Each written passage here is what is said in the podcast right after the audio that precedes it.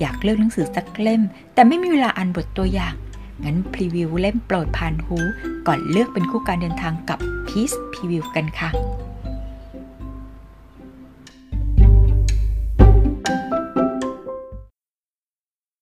สวัสดีค่ะยินต้อนรับเข้าสู่ Peace Preview มาเลือกเล่มโปรดผ่านหู เป็นเพื่อนคู่การเดินทางกันค่ะ ต่อเนื่องจากพล็อตสองสาเล่มที่ผ่านมานะคะ ซึ่งเกี่ยวกับการฆ่า ทั้งฆ่าตัวเอง อยากฆ่าคนอื่น มีอีกพล็อตหนึ่งค่ะ โดนฆ่า วันนี้หยิบแนวสืบสวนสอบสวนมาอ่านบทตัวอย่างให้ฟังกัน กับต่อหน้าต่อตาย เขียนโดย จอห์นคอนนอลลี่ แปลโดย ชณัณกร เพ็ชรวัฒนา ชาร์ลีพาร์เกอร์ กับคดีสุดสยองที่จะหลอกหลอนคุณไปถึงยามหลับบทนำ อากาศในรถเย็นเยียบเหมือนปัจชาผมชอบเปิดเครื่องปรับอากาศให้แรงสุด อุณหภูมิที่ลดลง จะได้ทำให้ตื่นตัว เปิดวิทยุไว้เบาๆ แต่ยังได้ยินเสียงเพลง ซึ่งดังกลบเสียงเครื่องยนต์เพียงเล็กน้อย เป็นเพลงของวง IEM ในยุคแรกเกี่ยวกับลายและฝนนี่แหละ ผมเลยสะพานคอนวอมาได้ประมาณ 8 ไมล์ อีกไม่นานจะเข้าเขตเซาเคนาน และตัวเมืองเคนาน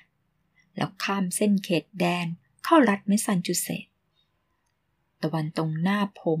ยอแสงที่ละน้อยอย่างใกล้ค่ำในคืนที่พวกเขาเสียชีวิตรถสายตรวจมาถึงก่อน แสงสีแดงสาดจ้าในความมืดตำรวจสายตรวจสองนายรุดเข้ามาในบ้าน แต่ยังคุมเชิงอยู่ ต่างตระหนักว่า พวกตนมาตามเสียงโทรศัพท์จากคนที่เป็นตำรวจเหมือนกัน ซึ่งกลายเป็นผู้เสียหาย แทนที่จะเป็นที่พึ่งของผู้เคราะห์ร้าย ผมนั่งกุมศีรษะในโถงทางเดิน ขณะที่พวกเขาเข้าไปในครัวบ้านเราที่บรุกลิน เหลือบมองศพภรรยากับลูกของผม ผมมองตำรวจนายหนึ่งขึ้นไปตรวจคนชั้นบนสักครู่ ส่วนอีกนายตรวจสภาพห้องนั่งเล่น ห้องกินอาหาร ตลอดเวลานั้น ห้องครัวคอยเชิญชวนให้พวกเขากลับเข้าไปเป็นผู้รู้เห็นเหตุการณ์ ผมเงี่ยวหูฟัง เมื่อตำรวจวิทยุไปหาหน่วยตรวจสอบสถานที่เกิดเหตุ แจ้งว่าคงเป็นฆาตกรรมสองรายซ้อน ผมได้ยินน้ำเสียงสะเทือนใจของคนพูด แต่เขาตั้งใจสื่อสารสิ่งที่เห็นอย่างเยือกเย็นที่สุด อย่างที่ตำรวจที่ดีพึงกระทำแต่กรณนั้น พวกเขายังไม่วายสงสัยผม พวกเขาเป็นตำรวจนี่นะ คงรู้ดีกว่าใครอื่น ว่าคนเราทำอะไรก็ได้ แม้จะเป็นพวกเดียวกันก็เถอะ แล้วทุกคนก็เงียบกันไป ตำรวจนายหนึ่งไปอยู่ข้างรถ อีกนายอยู่ข้างผมในถงทางเดิน จนกระทั่งตำรวจสืบสวนอีกหลายนายมาถึงข้างนอก ตามด้วยรถพยาบาล และพากันเข้ามาในบ้านของเรา เพื่อนบ้านมายืนออบนระเบียง และตามประตูรั้วของตนเอง บางคนเข้ามาดูใกล้ๆว่าเกิดอะไรขึ้นกับคู่สามีภรรยาหนุ่มสาวที่มีลูกสาวผมบรอนตัวเล็กๆ เปิด ผมยกมือขยี้ตา เมื่อได้ยินเสียงคุ้นหูขณะสะอื้นจนตัวโยน วอเตอร์โคลเฝ้ามองผมอยู่ แม็กกี้ยืนห่างออกไปข้างหลัง แสงไฟจากรถสายตรวจสาดจับใบหน้า แต่เขาก็ยังดูซีดเซียวอยู่ดี คงสะเทือนใจในสิ่งที่เห็น ข้างนอกมีเสียงรถอีกหลายคันเล่นเข้ามาจอด เจ้าหน้าที่กู้ชีพมาถึงประตูแล้ว โคลจึงเป็นความสนใจไปจากผม เจ้าหน้าที่กู้ชีพมาแล้วครับตำรวจสายตรวจนายหนึ่ง รายงานเมื่อมีชายหนุ่มหน้าซีดเผือดมายืนข้าง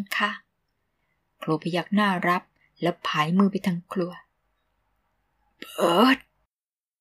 โคลเรียกซ้ำคราวนี้น้ำเสียงร้อนรนและหนักแน่นกว่าเดิมอยากเล่าหน่อยไหม ว่าเกิดอะไรขึ้นที่นี่ ผมจอดรถในลานจอดรถหน้าร้านดอกไม้ สายลมอ่อนโชยมาชายเสื้อโค้ทพลิ้วระขาคล้ายมือเด็ก อากาศในร้านเย็นกว่าที่ควรจะเป็น และหอมกลุ่นกลิ่นกุหลาบ ดอกกุหลาบไม่เคยเสริมความนิยม หรือหมดฤดูกาลชายคนหนึ่ง ก้มลงพิจารณาใบไม้หนามันวาวของพืชสีเขียวตัวเล็กๆ พอผมเข้าไป เขาก็ค่อยๆยืดตัวขึ้น โดยท่าทางเมื่อยขบ สวัสดีครับ เขาทัก รับดอกไม้อะไรดีครับ ผมอยากได้กุหลาบ เอาสักสิบสองดอก ไม่สิยี่สิบสี่ดอกดีกว่า ได้เลยครับ ชายร่างใหญ่หัวล้าน อายุราวหกสิบเศษ เดินทื่อๆ แทบไม่งอเขา่าข้อนิ้วบวมด้วยโรคข้ออักเสบ เครื่องปรับอากาศไม่ดี เขาพูดขณะเดินผ่านแผงควบคุมไฟฟ้าแบบเก่าบนผนัง เขาก็ปรับสวิตช์แต่ไม่มีอะไรเกิดขึ้น ร้านนี้เก่าแก่ มีห้องควบคุมอุณหภูมิติดกระจกด้านหน้า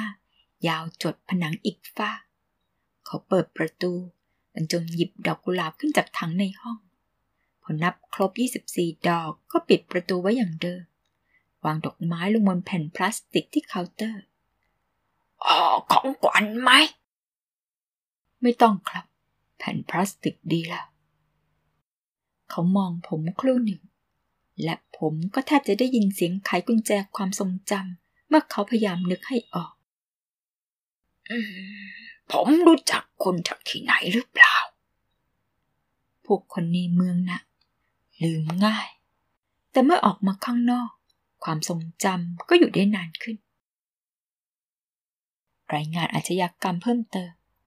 กองบัญชาการตำรวจนครบาลนิวยอร์ก หมายเลขคดี96ขีด12ขีด1806 ความผิด ฆาตกรรม ผู้ตาย ซูซานพาร์เกอร์ ผิวขาว เพศหญิง เจนนิเฟอร์พาร์เกอร์ ผิวขาว เพศหญิง สถานที่เกิดเหตุ 1219 ถนนโฮบาร์ดในห้องครัว วันที่เกิดเหตุ 12 ธันวาคม 1996 เวลาประมาณ 21.30 น วิธีการ ถูกแทง อาวุธ มีคมคาดว่าเป็นมีดในวงเล็บหาไม่พบ จ้าหน้าที่ผู้รายงานสิบตำรวจเอกวอเตอร์โคลพนักงานสอบสวน ปรากฏรายละเอียดดังนี้ วันที่ 13 ธันวาคม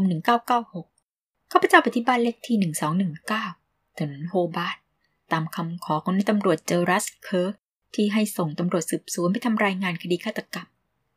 เจ้าทุกคือตำรวจสืบสวนระดับสองชาร์ลีพาร์เกอร์ ให้การว่า เขาออกจากบ้านเวลา 19.00 น หลังจากมีปากเสียงกับซูซานพาร์เกอร์ ผู้เป็นภรรยา เขาไปที่บาร์ทอมโอ๊กและอยู่ที่นั่นจนถึงเวลาประมาณ 1.30 น ของวันที่ 13 ธันวาคม เขากลับเข้าบ้านทางประตูหน้า และเห็นเครื่องเรือนในโถงไม่เป็นที่เป็นทาง เมื่อเข้าไปในครัวก็พบภรรยากับลูกสาว เขาแจ้งว่า ภรรยาถูกมัดติดกับเก้าอี้ในครัว แต่ร่างของลูกสาวถูกย้ายจากเก้าอี้ที่อยู่ติดกัน มาวางพาดร่างมารดา เขาโทรศัพท์แจ้งตำรวจเมื่อเวลา 1.55 น แล้วคอยอยู่ในที่เกิดเหตุชาร์ลีพาร์เกอร์ ระบุตัวเหยื่อทั้งสองรายต่อข้าพเจ้าว่า ที่อยู่ในห้องครัว คือซูซานพาร์เกอร์ ในวงเล็บ ภรรยาอายุ 33 ปี และเจนนิเฟอร์พาร์เกอร์ ในวงเล็บ บุตรสาวอายุ 3 ปี ซูซานพาร์เกอร์ ถูกมัดติดกับเก้าอี้ในครัว บนพื้นบริเวณกลางห้อง โดยหันหน้าไปทางประตู เก้าอี้ตัวที่สองวางอยู่ข้างๆยังมีเชือกติดอยู่ที่พนักพิง เจนนิเฟอร์พาร์เกอร์ นอนหงายพาดตักมารดาซูซานพาร์เกอร์ไม่ใส่รองเท้าสวมกางเกงยีนสีน้ำเงินกับเสื้อสีขาว เสื้อถูกฉีกขาดดึงลงมาถึงเอว เพื่อให้เห็นทรวงอก กางเกงยีนกับกางเกงใน ถูกดึงลงมาที่น่อง เจนนิเฟอร์พาร์เกอร์ไม่ใส่รองเท้า สวมชุดนอนสีขาวลายดอกไม้สีฟ้าข้าพเจ้าได้สั่งการให้แอนนี่มิงเกล่าเจ้าหน้าที่พิเศษด้านสถานที่เกิดเหตุมาตรวจสอบโดยละเอียดแล้ว หลังจากคาเรนฮอลเจ้าหน้าที่ชันสูตรยืนยันว่าเหยื่อเสียชีวิตแล้ว และให้เคลื่อนย้ายศพได้ข้าพเจ้าไปที่โรงพยาบาลพร้อมกับศพ เขาสังเกตการขณะนายแพทย์แอนโทนีโลฟ ใช้เครื่องมือตรวจร่องรอยการข่มขืน และมอบให้ข้าพเจ้า ข้าพเจ้าได้รวบรวมพยานหลักฐาน ดังรายการต่อไปนี้ จากนั้นก็เป็นรายการของพยานหลักฐานทั้ง 19 รายการของซูซานและเจนนิเฟอร์ นี่เป็นการมีปากเสียงที่รุนแรงอีกครั้งหนึ่ง ที่แย่ยิ่งกว่านั้นคือ มันเกิดขึ้น หลังจากเราร่วมรักกันแล้ว เท่าฐานจากการทะเลาะกันครั้งก่อนๆประทุขึ้นใหม่ เรื่องผมเอาแต่ดื่มเหล้า นึกถึงแต่ความขมขื่นและสมเพศตัวเองจนไม่สนใจเจนนี่ เสียงร้องไห้ของซูซานไล่หลังมาในค่ำคืนเย็นเยียบขณะที่ผมปึงปังออกจากบ้าน เดินยี่สิบนาทีก็ถึงบ้าน ร่างกายคลายความตึงเครียดลงเมื่อใบเธอกี่แก้วแรกตกถึงท้อง และเมื่อผมเมาได้ที่ก็เริ่มโกรธ จากนั้นก็ฟูมไฟโศกเศร้าสำนึกผิด คับข้องใจเหมือนอย่างเคย ตอนผมออกจากร้านก็เหลือแต่พวกคอทองแดง พวกขี้เมาที่โก่งคอร้องเพลง แข่งกับวงแวนเฮเลนในตู้เพลง ผมเดินโซเซไปที่ประตูและตกบันไดด้านนอกหัวเข่ากระแทกราวเชิงบันไดจนเจ็บระบม และผมก็โซซัดโซเซกลับบ้าน โดยอาการเวียนหัวและคลื่นไส้รถยนต์หลายคันหักหลบกันเป็นบ้าเป็นหลังเมื่อผมเซไปบนถนนพวกคนขับหน้าเวอด้วยความตกใจและโกรธผมควานหาลูกกุญแจเมื่อมาถึงประตู ลูกกุญแจครูดเป็นรอยสีขาวแต่ไม่กุญแจ ตอนผมพยายามไขเข้าไป มีรอยขูดขีดอยู่แล้ว หลายรอยใต้แม่กุญแจ ผมรู้ ว่ามีสิ่งผิดปกติทันทีที่เปิดประตูหน้า และก้าวเข้าไปในโถงตอนผมออกไปบ้านอบอุ่น เครื่องทำความร้อนเปิดเต็มที่ เพราะเจนนิเฟอร์ขี้หนาวเป็นพิเศษตอนหน้าหนาวแกเป็นเด็กน่ารักแต่อ่อนแอเปราะบานเหมือนแจกันลายคลามขณะนี้บ้านเย็นพอๆกับค่ำคืนด้านนอก เย็นใยเยือกเหมือนปัดชาฉันวางดอกไม้ทำด้วยไม้ฮอกกานีล้มอยู่บนพรมกระถางต้นไม้แตกเป็นสองเสียง ทำกลางกองดินจากกระถางรากต้นคริสต์มาสในกระถางโผล่ออกมาดูน่าเกลียดผมร้องเรียกชื่อสุสานครั้งหนึ่ง แล้วเรียกซ้ำดังกว่าเก่า สั่งเมาทันที ผมเหยียบบันไดขั้นแรกที่ขึ้นไปยังห้องนอน และตอนที่ได้ยินเสียงประตูหลังบ้านกระแทกอ่างล้างจานในครัว ผมเอื้อมหยิบปืนโคเดต้าเอลิสโดยสัญชาตญาณแต่มันวางอยู่บนโต๊ะทำงานของผมที่ชั้นบน ซึ่งผมพละมาก่อนมีปัญหากับซูซาน และเผอิญอีกเหตุการณ์ในเรื่องราวชีวิตคู่ที่งอนเงันของเรา ตอนนั้นผมได้แต่กลด่าตัวเอง และต่อมามันก็กลายเป็นสัญลักษณ์แทนความล้มเหลวทั้งหลาย และความโศกสลดทั้งปวงของผม ผมขยับไปทางห้องครัวอย่างระวังตัว ปลายนิ้วไล่ไปตามผนังเย็นเยียบด้านซ้าย ประตูรั้วแง้มหน่อยๆ ผมเลื่อนไปเปิดข้าช้าสูซี่ ผมร้องเรียกขณะก้าวไปในครัว เท้าลื่นพลืดไม่หยับอะไรหนืดหนืดผมก้มลงมองและรู้สึกเหมือนตกนรกอยู่ ในร้านดอกไม้ชายชาราหลีตามองด้วยความจงน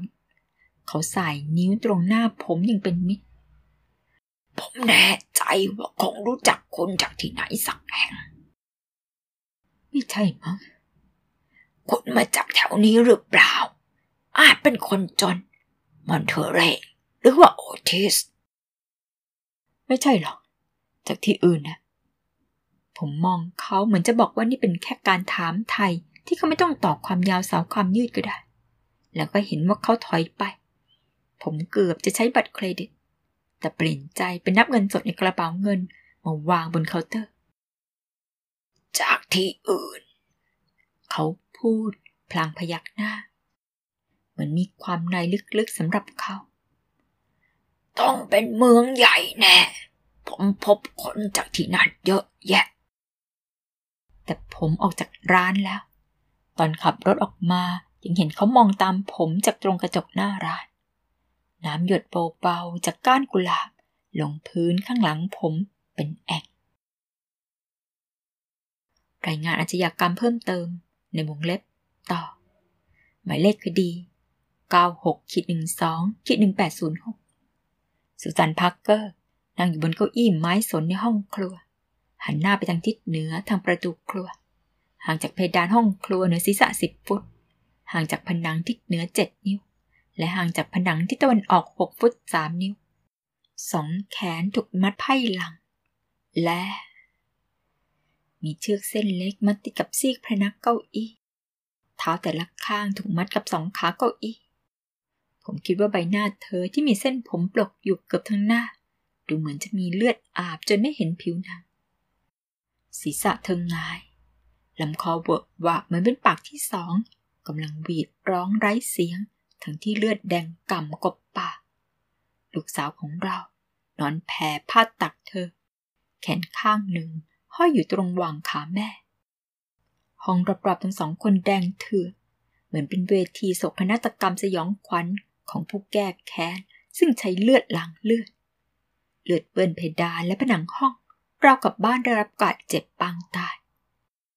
เลือดน้องข้นคลักบนพื้น และเหมือนจะกลืนกินเงาสะท้อนของผมไว้ในสีแดงกับสุสานพักเกอร์จมูกหัก อาการบาดเจ็บเกิดจากการกระแทกกับผนังหรือพื้น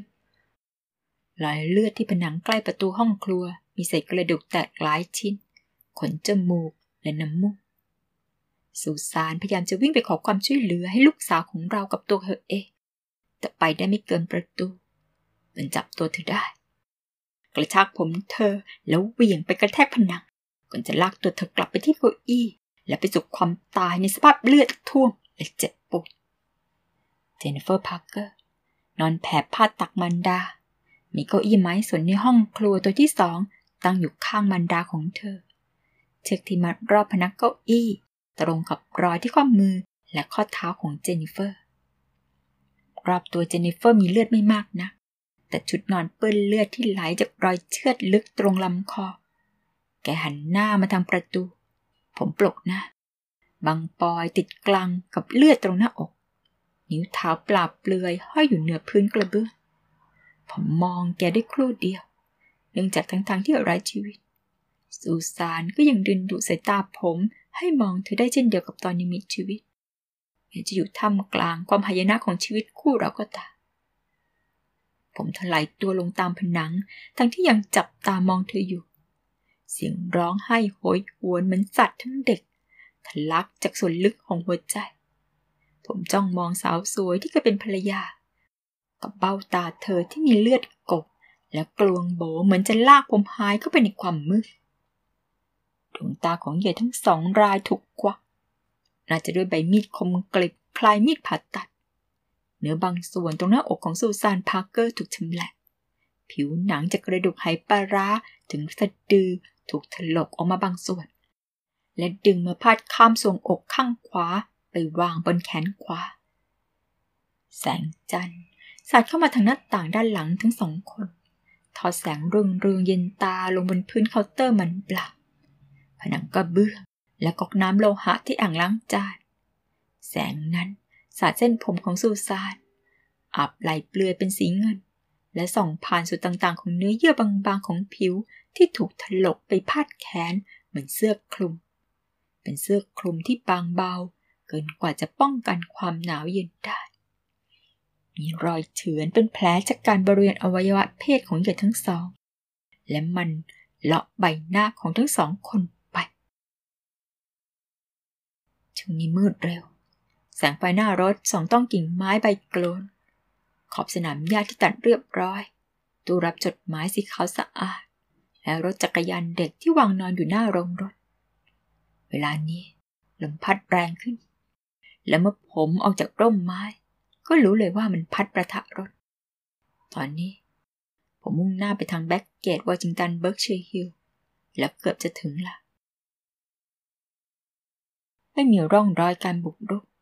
มีการวัดขนาดห้องและสเก็ตช์ภาพของทั้งห้องเรียบร้อยแล้วทั้งสองร่างถูกเคลื่อนย้ายไปแล้ว การใช้ผงฝุ่นตรวจหารอยนิ้วมือแฝงได้ผลดังนี้ ห้องครัว โถง ห้องนั่งเล่น รอยนิ้วมือหลายรอยที่เป็นประโยชน์พิสูจน์เอกลักษณ์บุคคลได้ในเวลาต่อมาว่าเป็นของซูซานพาร์เกอร์ ในวงเล็บ 96ขีด12ขีด1806ขีด7เจนนิเฟอร์พาร์เกอร์ ในวงเล็บ 96ขีด12ขีด1806ขีด8และชาร์ลีพาร์เกอร์ ในวงเล็บ 96ขีด12ขีด1806ขีด9ประตูครัวที่เปิดไปหลังบ้าน ไม่มีรอยนิ้วมือที่ใช้ได้ลายน้ำบนพื้นผิวประตูบ่งบอกว่าถูกเช็ดออกจนเกลี้ยง ไม่มีร่องรอยโจรกรรม